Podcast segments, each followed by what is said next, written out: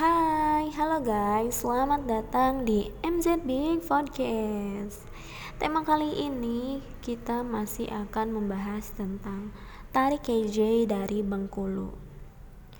Tarian ini pertama kali dilaporkan oleh seorang pedagang Pase bernama Hasanuddin Al-Pase yang berniaga ke Bengkulu pada tahun 1468.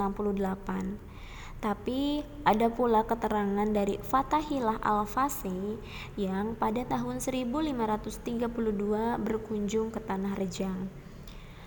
Tari Kejei pertama kali dibawakan saat pernikahan Putri Senggang dengan Biku Bermano yang menurut kisahnya buku pelaksanaan Kejei tersebut disimpan dalam perut Biku Bermano. Tari keje dipercaya sudah ada sebelum kedatangan para biku dari Majapahit.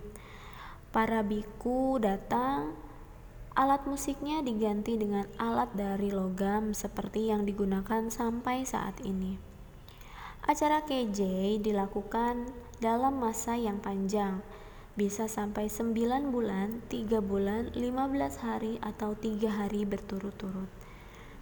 Tari ini adalah tarian sakral yang diyakini masyarakat mengandung nilai-nilai mistik, sehingga hanya dilaksanakan masyarakat Rejang dalam acara menyambut para biku, perkawinan, dan adat marga. Pelaksanaan tari ini disertai pemotongan kerbau atau sapi sebagai syaratnya.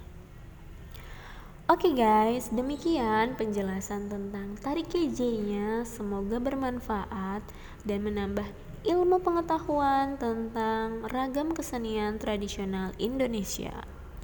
Terima kasih dan sampai jumpa lagi di MZ Big Podcast selanjutnya. Bye.